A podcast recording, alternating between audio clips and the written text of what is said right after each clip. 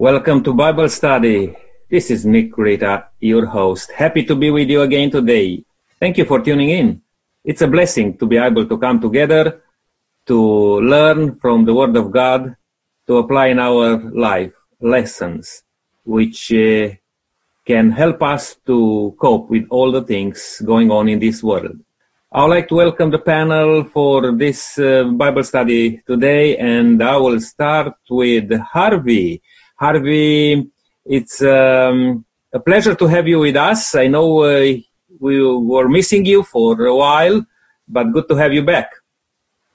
Oh, it's good to be able to participate in the study of God's Word, and I hope we all get a benefit from it. And Brenton, good to have you with us also. Always nice to be here, Nick. Nice and cool down here in the southeast.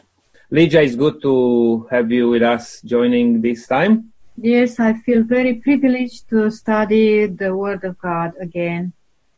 And Will, thank you for being part of this panel. Thank you, Nick. I'm challenged by today's topic on education. And we're looking forward to see what the Bible has to say in this regard. Len is the one who prepared this. He is our facilitator.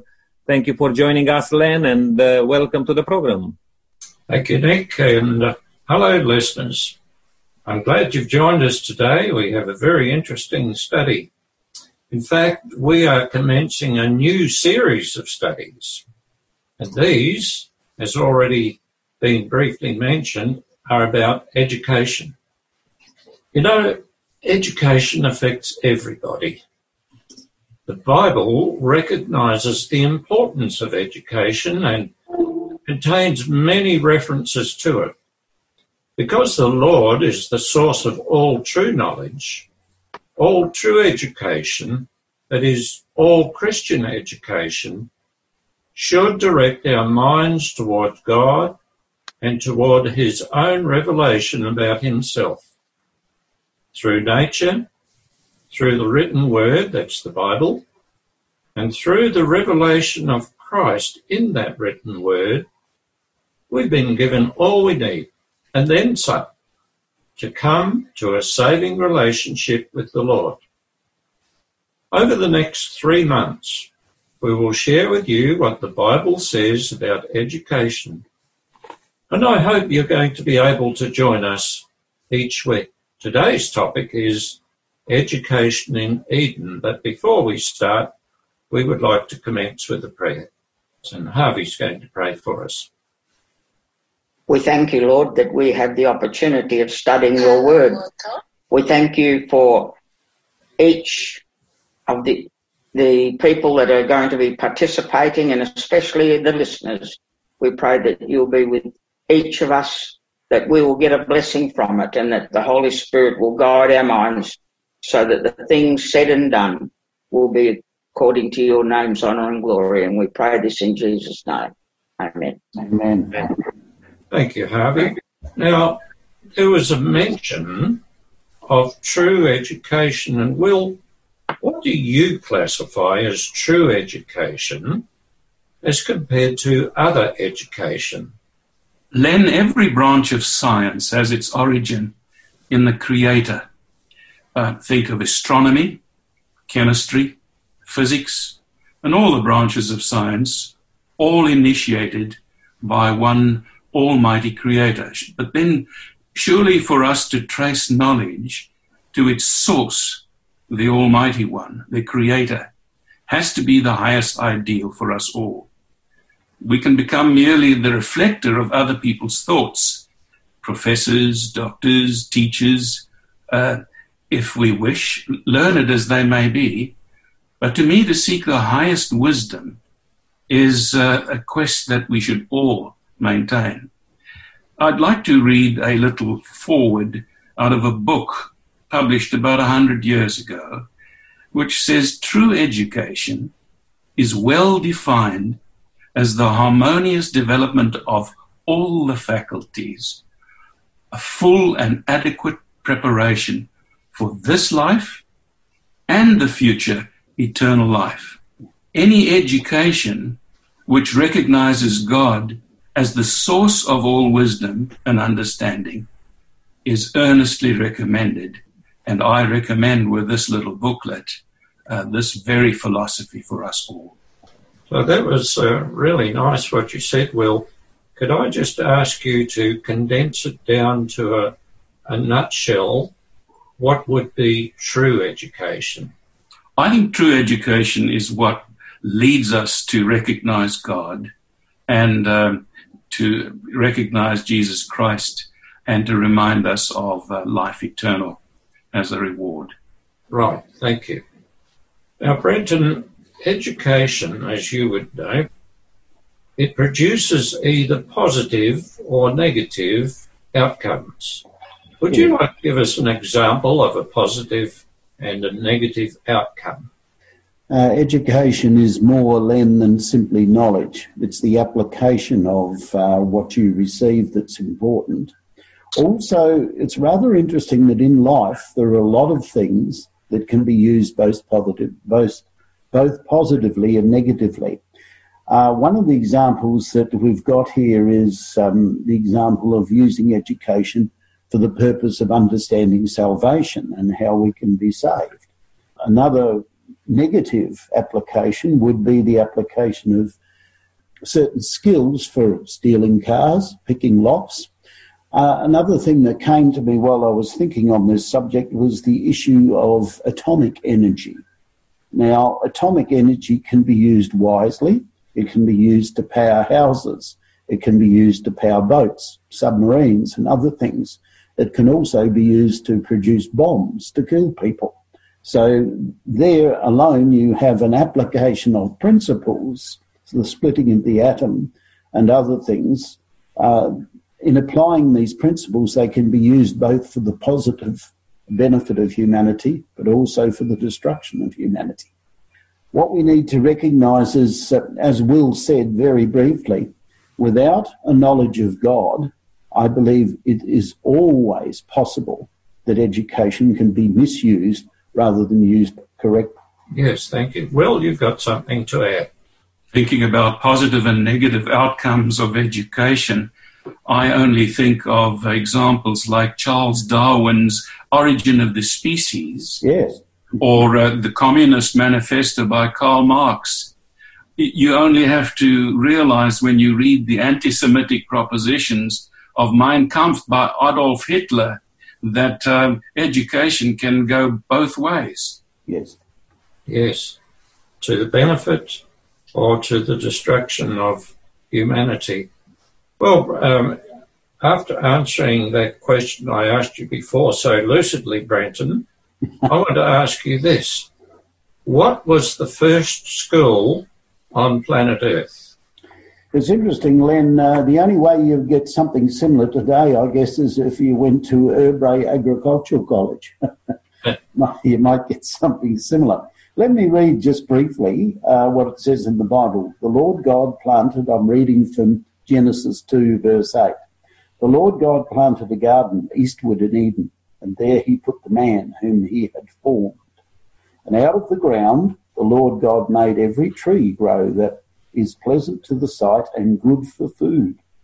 The tree of life was also in the midst of the garden, and the tree of knowledge of good and evil. Their first school was actually the Garden of Eden that God had created.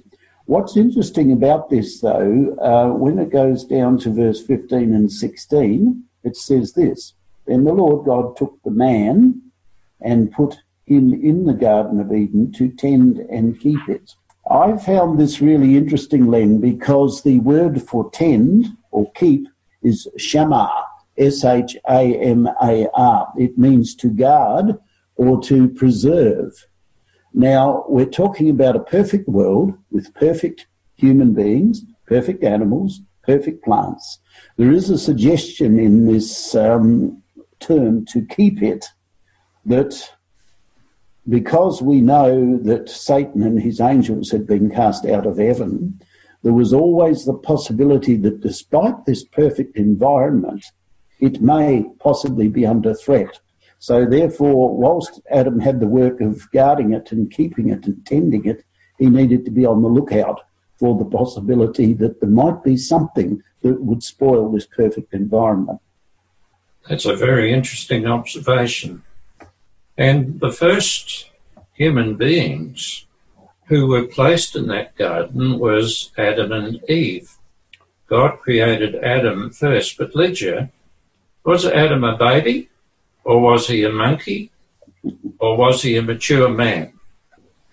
He was a mature and adult man created by God. In Genesis chapter 1, verse 27 says, "So God created man in his own image. In the image of God, he created him. Male and female, he created them." So I think he was perfect, a perfect being. He was sinless. He was intelligent, articulate, very bright and clear in thinking. And I think they were, both of them, Adam and Eve, they were commissioned to, in verse 28 says, "Be fruitful and increase in number, fill the earth and subdue and rule over all the creatures." And in chapter 2, Genesis chapter 2 says that he named all the creatures, that the man called each living creature and he named them, and that was its name. It names to all the livestock, the birds of the air and all the beasts of the field. Okay. Now, Harvey, I want to ask you a pretty left field question. Do you think Adam randomly gave names to the creatures? Or maybe he named them after perhaps some of their characteristics? Interesting question, Len, because I wonder if the names that were given to the animals, whether we use those same names today. So certainly I doubt that he was speaking English when he actually named the animals. And so it's really only just a speculative comment, but I'm sure that Adam in his intelligence would have named them for a good reason, and possibly it was because of a characteristic of them. We sort of think today, don't we, when we think of, if we think of strength, we think of lions. If we think of something that's fragile, we think perhaps of dragonflies or something like that. But to actually say that it was named for a characteristic, if there was some, and in the language he used, I'd be surprised if he didn't use some reason for actually naming them, what he actually named them. Yes, personally I think of the cuckoo. The cuckoo is kind of named after the call that it makes. Will, you were going to say something earlier and I missed you. Ligia read about God creating mankind in his own image, and the Bible repeats it. "In the image of God created he them, male and female he created them."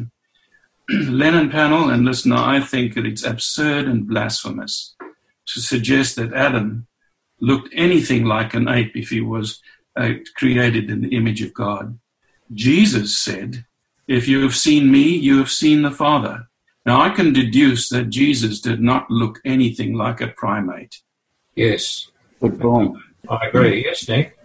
I was just going to say in the regard of naming, and I'll just refer to Genesis chapter 2, verse 23. You know, when God took a rib of the side of Adam and Eve was coming alive, you know what Adam said? "This is one is bone from my bone and flesh from my flesh. She will be called woman, Isha." Do you see here that he had a reason to name her that way? That was not just randomly saying something. He particularly named her Isha. Yes. He mentions that "this is now" 3 times in that verse. That's correct. And that's what I'm trying to say here with naming all the animals. I believe that Adam had already a connection with the all nature and all the creation of God, and he acted in accordance with that relationship. Okay. All right, Brenton?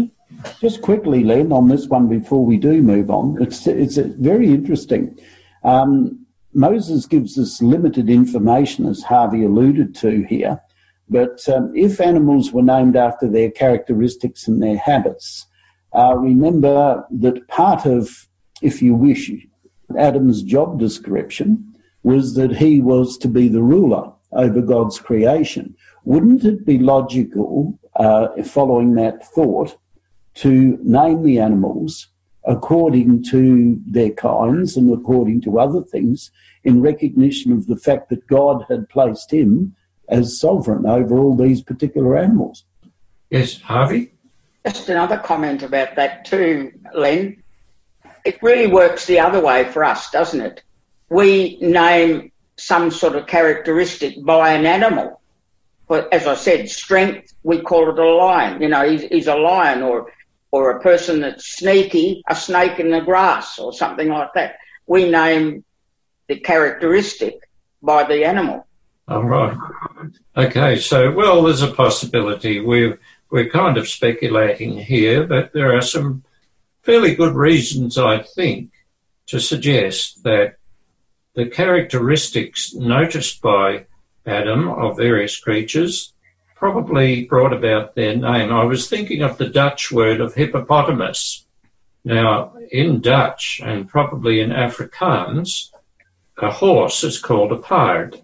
And a hippopotamus, of course, lives in the water, especially in the Nile, and so they call it a Nile paard or nail paard.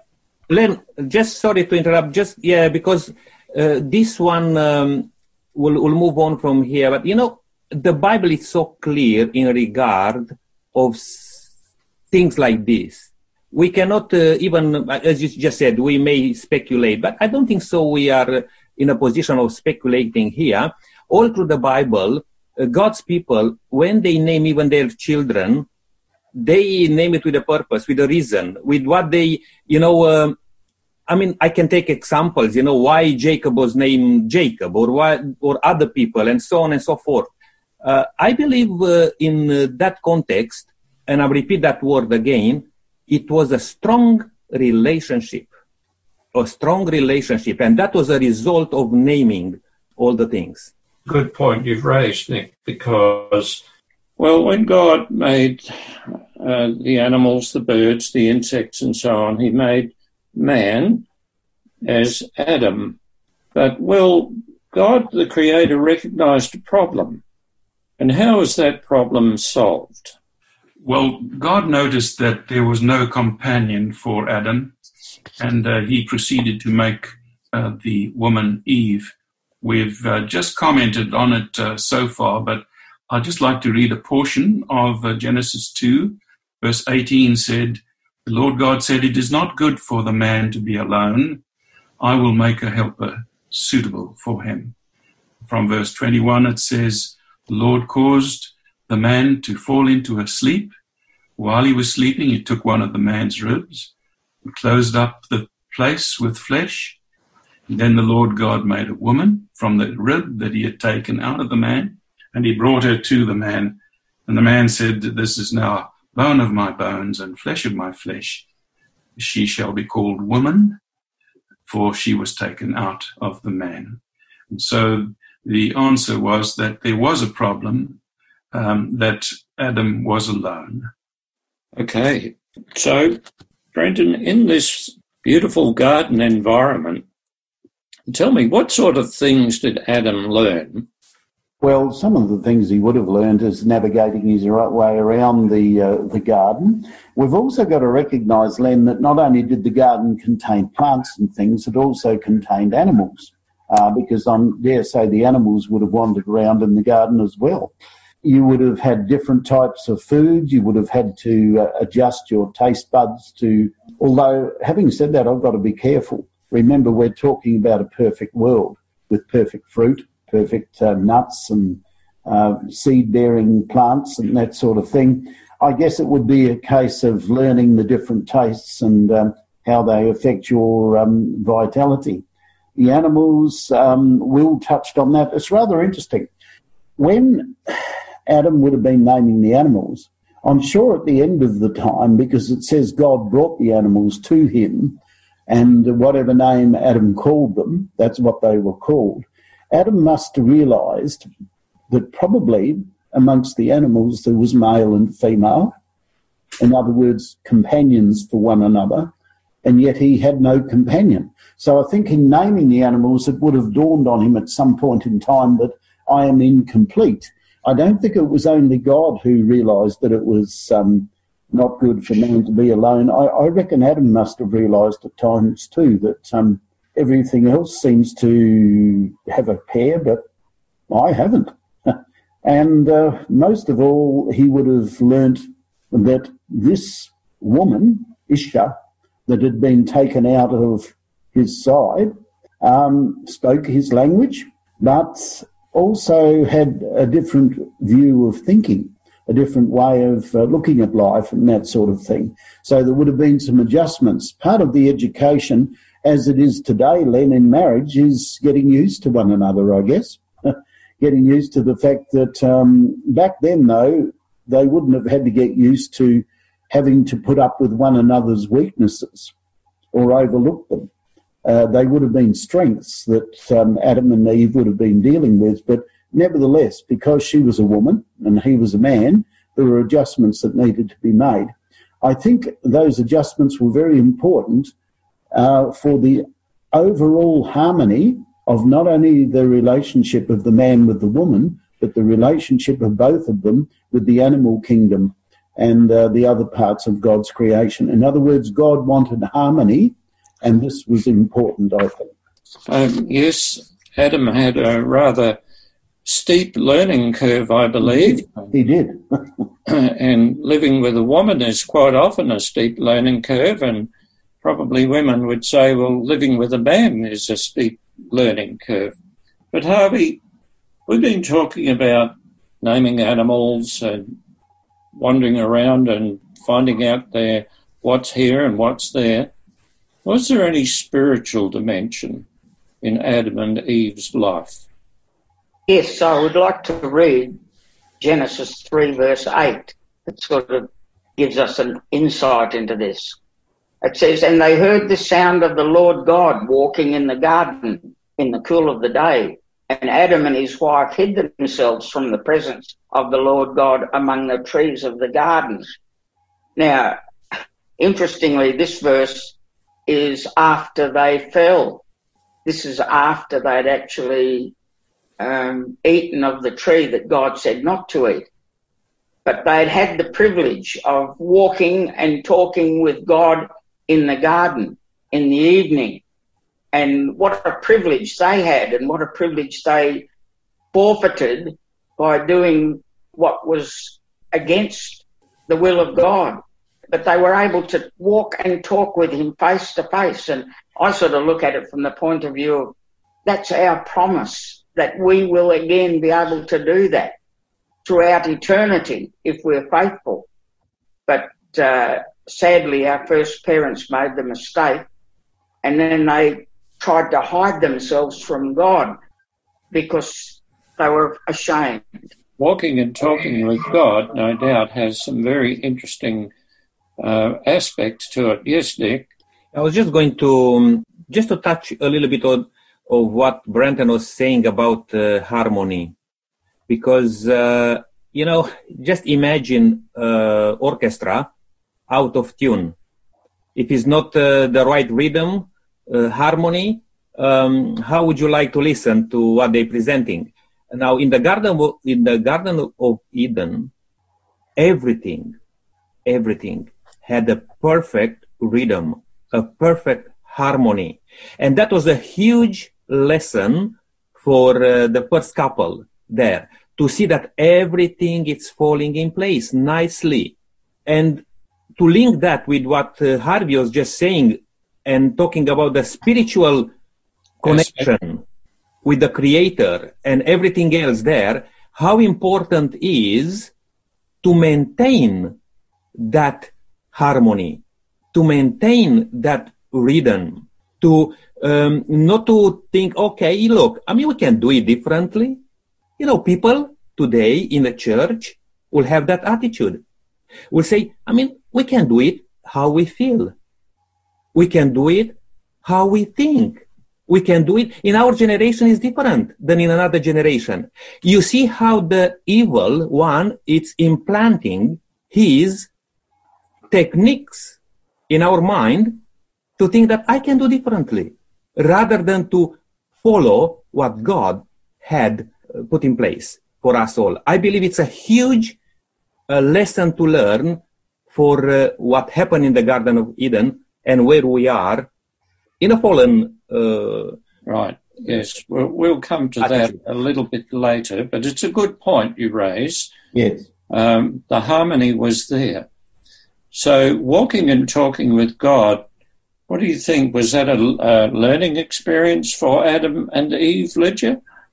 Of course, God created the first pair, the first couple, intending to be his companionship. So God needed to be in a closer relationship with them, and they needed to be in a closer relationship with God. So God created an intimate space in Eden within the confines of the garden and placed them there, and they were the children of God under his care. And not only that, but they were the students receiving instructions from the Creator.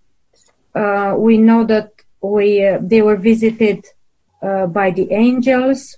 They were granted communion with their Maker, and I read that they met with the Lord mornings and evenings with no obscuring veil in between. And being created as perfect beings, they were full of the vigor imparted by the tree of life, and their intellectual power was but little less than that of the angels. So they were taught by the glory of heavens and orderly revolutions and balancing of the clouds and the mysteries of the light and sound of the day and night.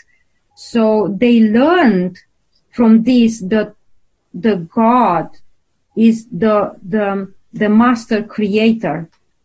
All right. Well, they would have learned about their creator, wouldn't they? Mm. Yeah. Will, you wanted to share something. I think of a text, Len, Colossians 2, verse 13, which says, in him, that's God, are hid all the treasures of wisdom. You know, we've heard of the term higher education, and that's used about the top fields of study that confronts men's minds today. But I'd like to reflect that on the very basis or source of all education, the highest education, God the Creator. I read a little quote which I'd like to share. The world has had its great teachers, men of giant intellect and extensive research, men whose utterances have stimulated thought and opened to view vast fields of knowledge. And these men have been honored as guides and benefactors of their race. But there is one who stands higher than they. We can trace the line of the world's teachers as far back as human records extend. But the light was before them. In a knowledge of God, all true knowledge and real development have their source. God, the very origin of all things wise, all knowledge, surely has to be studied. And if he was teaching directly, it must have been a great benefit to Adam and Eve. Yes, Ligia? I would like also to mention that they were created as free moral beings, able to choose between obedience and disobedience. So God gave them the freedom of choice. Yes, that's right. Now, Will, this utopian environment God created as the garden home of our first parents was suddenly and sadly interrupted. Now, Nick alluded to this before, but would you like to read Genesis chapter 3, verses 1 to 6? What happened? Well, let me summarize. An intruder actually stepped in, a serpent. He confronted Eve and tried to divert loyalty to God. And Revelation 20, verse 2, identifies the serpent, whom it calls the devil. And I believe we'll be talking a little bit more about Genesis 3, verses 1 to 6, and what happened around the tree and the entrance of sin in just a moment or so. Okay. So because of what that serpent, and I believe it was Satan through the serpent, said, Adam and Eve disobeyed God. They sinned. And suddenly things change from this utopian, harmonious environment where there was trouble. Innocence was destroyed. There was deception. They suffered guilt. They suffered a troubled conscience. They suffered separation from God. They suffered punishment. They suffered breakdown of relationships. They blamed each other and blamed someone else. And this meant a total upheaval of their lives. So what did this serpent say to Eve, Brenton? The serpent said to Eve the following.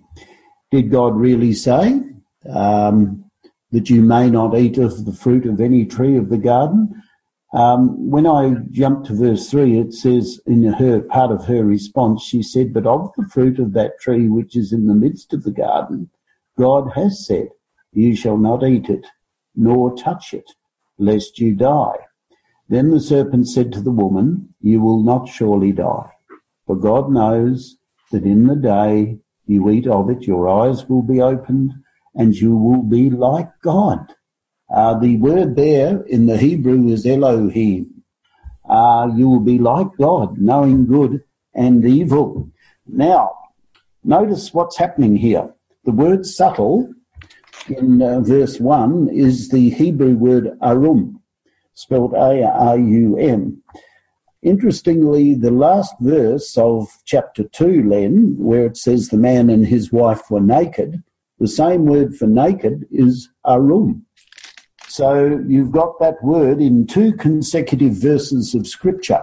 What does it teach us? It teaches us that originally, when God created Adam and Eve, they were not clothed. They were clothed with the garment of light, and they were naive, and naive in a good sense. When we think of naivety, we usually think of it in, shall we say, derogatory terms. But their naivety was a naivety of innocence. Yes. They were perfect, and they stood in God's presence. But notice what's happening here. It's almost, first of all, he asks a question. The question seems to be in itself innocent. But in actual fact, he's using a technique, Len, that probably some of us have seen if we've ever watched television shows on law or ever been in a court of law. Often you will find the role of the defending judge or the role of the defending lawyer defending the accused one is to plant a seed of doubt in the mind of the witness. Now, what's happening here is Satan, speaking through the serpent, says, did God really say that? Now, her answer suggests that she knew the right answer. But what's interesting is in chapter 2, it says, God said to them, if you eat the fruit of this tree, you will surely die. Now, that's an unequivocal statement. Here, it's saying, lest you die. You can sense that there's a degree of doubt starting to enter in. Now that he's placed a seed of doubt in her mind, he comes out with this statement, you will not surely die, which is a definitive statement. Now she's been placed in a situation, Len, of saying, am I going to believe God or am I going to believe this talking snake? And it seems as though the talking snake is having an influence, because in 5 he tells her two things. He says that you will know good from evil, and you will be like God. Now, that answer is partly correct and partly wrong. God did not want, I believe, our parents to know what evil was. Mm. Evil began in heaven, didn't begin down here. They did not need to know what it was. Mm. But because they fell, because they took that next step, they did find out what it was. And the very first thing that happened is their naivety vanished and they felt guilt. So I'll leave it there, Len, because there's more to go on with. Yes, it's quite a bit in that. Before you speak, Ligia, I'd just like to say that in Revelation chapter 12, verse 9, gives names to Satan. He was called, amongst other things, Satan, the devil, and that ancient serpent. And this is probably one of the best references to show that it was Satan speaking through the serpent. Ligia. I would like to say that when Adam and Eve were created by God, they were covered with robes of light of God's righteousness. And when they sinned, their robes of light disappeared, and their intimacy with God was disrupted because of their newly discovered intimacy with the self-centered of evil. And they lost God's righteousness given to them at the creation through this sin that they entered in. And in Psalm 84 verse 2, it says that human souls long for intimate relationship with God, and that Jesus covers us again with his righteousness, with his robe of righteousness again. Mm. Okay, well, the fact that Satan told a lie and mixed it with truth is probably typical of most deceivers. And the implications, of course, as was mentioned a little earlier, that the whole of the human race was affected by the choice that Eve and then Adam made. Will, you've got something you might like to share. Yes, I think it's Adam's response to what his companion had actually done. Adam understood that his companion had transgressed the command of God, disregarded the only prohibition that was laid upon them as a test of their fidelity and their love. And there was a terrible struggle in his mind. He mourned that he had permitted Eve to wander from his side, that now the deed was done. He must be separated from her whose society had been his joy. And how could he have it thus? Unfortunately, though, love for his wife made him choose also to do wrong by partaking in the fruit. Though knowing right from wrong, he chose wrongly, partook of the fruit, and he shared the fate of Eve to be banished from the garden.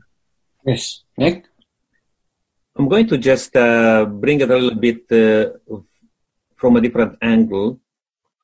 Satan, known as Lucifer, chief of angels, he sinned against God in a perfect environment in heaven. Adam and Eve, they were in a perfect environment in the Garden of Eden. Now, the angels, they were puzzled by the Lucifer's attitude. And the results, even when God cast them down from heaven into the darkness, as the Bible puts it, imagine how the hosts of heaven would have been, thinking of what's happening there. And look at here, God could have created now these people to obey him, no question, with no freedom of choice. But God, through the human beings, show again to the whole universe how that can be activated, if you like, your freedom of choice, and what are the results of that freedom of choice. And I believe in this. This is the lesson which we're talking about education, and we're talking about how God wants to educate us through everything what happened in a perfect environment, the Garden of Eden. That's what our object lesson for this Bible study. Even though everything is perfect, everything is in the right place, we as human beings can make our own mind to be obedient or to rebel. And I believe this is very important, because even in the sinful nature, we have this capacity of allowing God to take care of ourselves.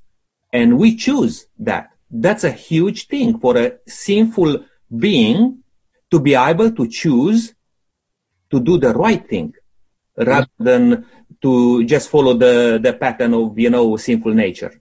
Yeah. Brenton. There's an inspired comment, Len, in the Bible commentary, which I will quote rather than read for brevity's purposes. God's original intention in creating this world and Adam and Eve and telling them to be fruitful and multiply was that he intended to repopulate heaven with the human race had they never fallen. In other words, that would suggest to me, Len, that Satan and his angels were permanently excluded from heaven. There was no likelihood of them ever going back there again. And God's intention was that had we been faithful, we would take their place in heaven. But the good news from all of that is that we will be there, because those who are saved at the end of time will do exactly that. They'll be repopulating heaven. So God's plans always work out. Whilst it seems as though at this point God's plans are in disarray, in actual fact, the long-term goal is that those who are faithful to him will again inhabit heaven, and his plans will be worked out. I think what a wonderful God we serve. His foresight and his far-seeing the future that we can't see should give us confidence that the education that we're gaining down here on earth in knowing him will be complete when we eventually go to heaven, and our education throughout eternity continues. All right, thank you. Now, Satan was a false teacher. What does the Apostle Peter say about false teachers, Harvey? Well, reading from 2 Peter 2, verses 1 to 3, it says, "But there were also false prophets among the people, even as there will be false teachers among you, who will secretly bring in destructive heresies, even denying the Lord who bought them, and bring on themselves swift destruction. And many will follow their destructive ways, because of whom the way of truth will be blasphemed. By covetousness they will exploit you with deceptive words. For a long time their judgment has not been idle, and their destruction does not slumber." So here we have a situation where it's saying that there's going to be false prophets around. But even more importantly, there's going to be false prophets from within. And it's talking from within God's people, not from outside the church, but from inside the church. And so we have to be wary of it. The church is not immune to the difficulty of false prophets, and we have to be aware of that. And so this is a warning that has been given to us that we need to take note of. So, Harvey, could you say that there are people in various churches teaching stuff that is false? I absolutely would, because it's hard to imagine, well, it can't be even believed in any way, that if people teach one thing and others teach exactly the opposite, that they can both be right. There has to be a situation where truth exists. Yes. And we should search what we can from Scripture when there is doubt to find out where the truth lies. Because Jesus himself said, "I am the way, the truth and the life." That's so right. If we actually follow Jesus, we should be searching for truth.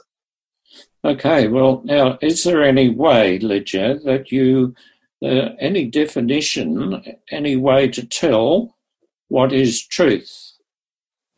Yes, we can read in Isaiah chapter 8, verse 20, to the law and to the testimony. If they do not speak according to this word, they have no light of dawn. So it means truth has to be according to God's word. And in 1 John chapter 4, verse 1-3 says, do not believe every spirit, but test the spirits to see whether they are from God, because many false prophets have gone out into the world. This is how you can recognize the Spirit of God. Every spirit that acknowledges that Jesus Christ has come in the flesh is from God. But every spirit that does not acknowledge Jesus is not from God. This is the spirit of the Antichrist, which you have heard is coming and even now is already in the world. So if the truth is not acknowledged of Jesus Christ as a Savior, it means it's not truth, it's an error. All right, well, that rules out a lot of philosophy and stuff like that, doesn't it? Right. And after Adam and Eve sinned, what were the immediate consequences? Well, the first immediate consequence was that they lost their garment of light. And in verse 21 of chapter 3, Len, we find that God had to make skins to cover them. First of all, they tried to cover themselves with a garment of leaves. Therefore, in verse 21, you find the first death. You find that God would have had to kill an animal in order to allow the skins to be used to cover Adam and Eve. What were some of the other things that they lost?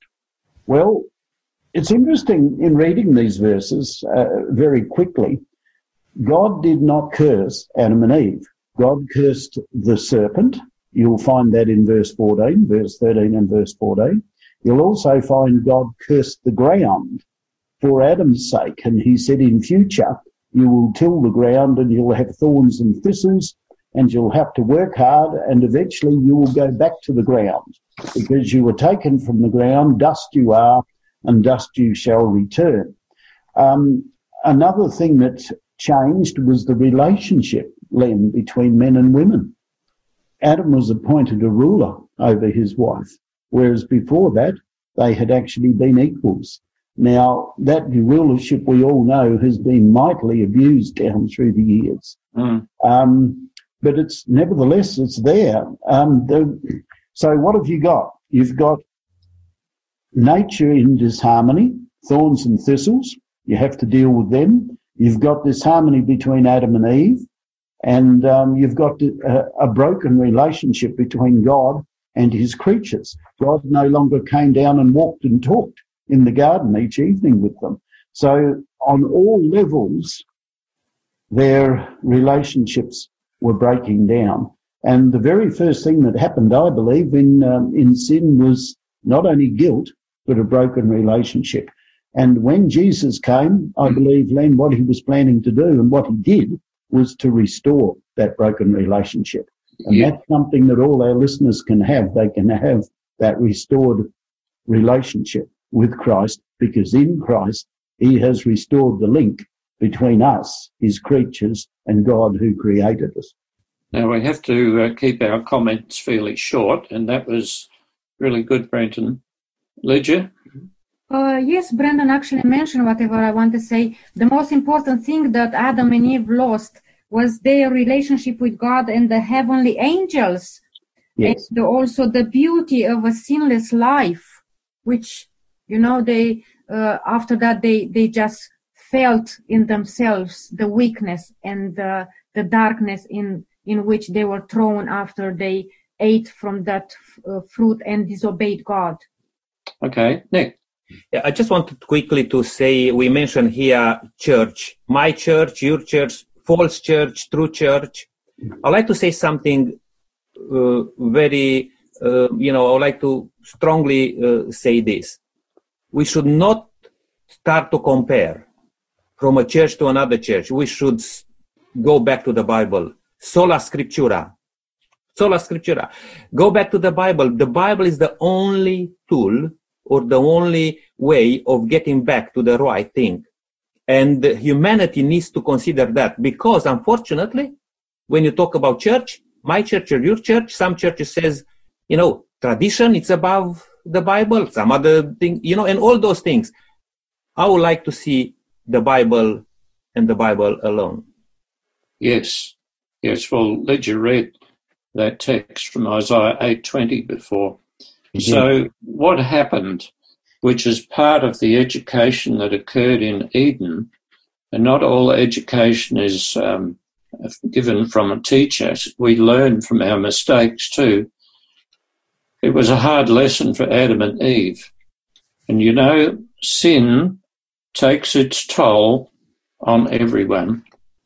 Those of you who've studied English literature would probably know a little bit about a poem written by John Milton called Paradise Lost.